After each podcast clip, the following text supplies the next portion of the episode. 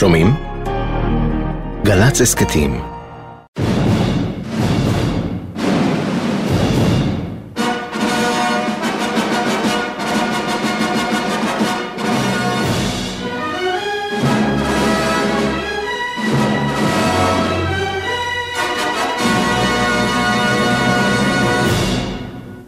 בגיל 13, עומר שליט, ילד בכיתה ז' מרמות אשכול בירושלים, מקים חברת הפקה לסרטי קולנוע.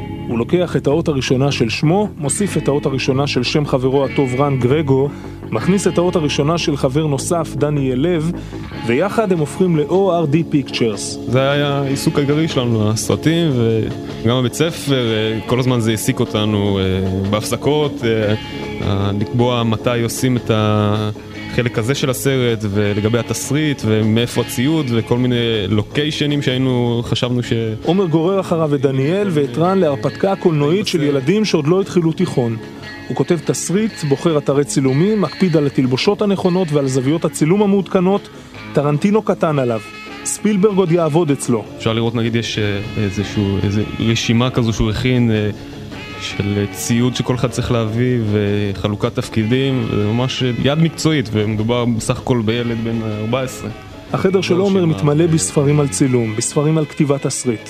ובגיל 14 הוא כבר מביים יחד עם החברים סרטים על רוצח סדרתי שחודר לחלומו של הגיבור. המשחק היה של ילדים בני 13-14 אה, כשבעצם מגלמים אנשים מבוגרים ש... טרודים בבעיות כמו רציחות ומוות. קשה להגיד בדרך כלל למישהו בן 18 אה, שברור שהוא יעסוק במשהו מסוים, אבל היה ברור שזה הכיוון שהוא הולך לבחור, הכיוון הזה של קולנוע, של כתיבה. בסוף י"ב מתגייסים שלושת החברים לצבא. עומר מנסה להתקבל לגלי צה"ל או ליחידת דובר צה"ל, אבל בסופו של דבר מחליט להתגייס לעורב נחל.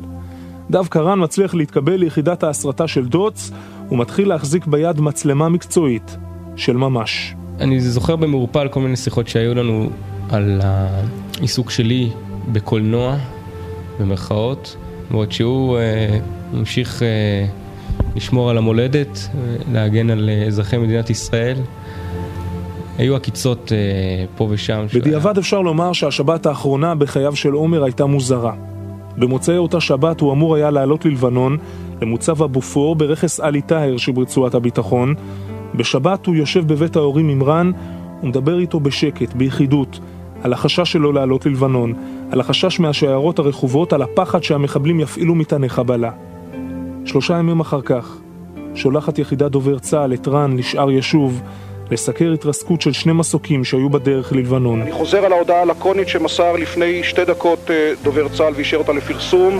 שני מסוקים של חיל האוויר הישראלי התרסקו באצבע הגליל באזור היישוב שאר יישוב. אין לנו פרטים, אמרו לו ביחידה, רק טוס לשם וקח איתך את המצלמה.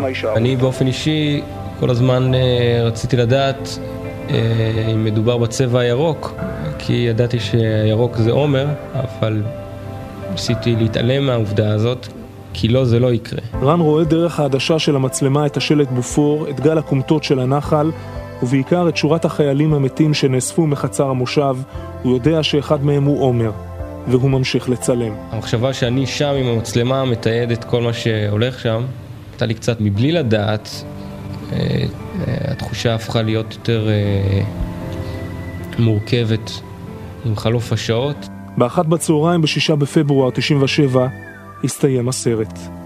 זה היה יום חורפי, רבים הגיעו אל סמוך אל הבור שנחרע בחלקת ד' בבית העלמין בהר הרצל כדי להשתתף בסצנת הסיום. יש לך ספר איך כותבים תסריט. קודם כל בונים גיבור. יש לנו גיבור. הגיבור בסרט הזה הוא מצחיק. הוא כל כך מצחיק שלקוונטין טרנטינו יש עוד מה ללמוד אצלו. הפעם עומר שליט לא ישב על כיסא הבימה. הוא לא צעק קאט, לא קרא רול, רק שכב בדממה בקבר שנכרע עבורו באדמה הלכה מהגשם של תחילת פברואר. אולי הקשיב להספד שקראו לו חבריו, אולי רק האזין לטקסט האחרון בתסריט. עומר, אם אתה היית פה במקומנו, בטח היית אומר שלתסריט הזה יש סוף ממש עצוב. והיית צוחק על זה, כמו על הכל. ככה נזכור אותך. צוחק. אנחנו אוהבים אותך, עומר, החברים.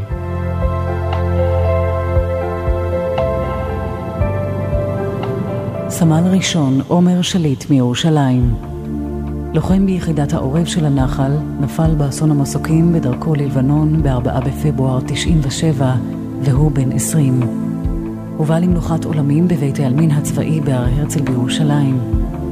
במהלך חייו כתב סיפורים, תסריטים ושירים, מתוכם בחרה הזמרת גלי עטרי לבצע את השיר "גרגר אחד יכול".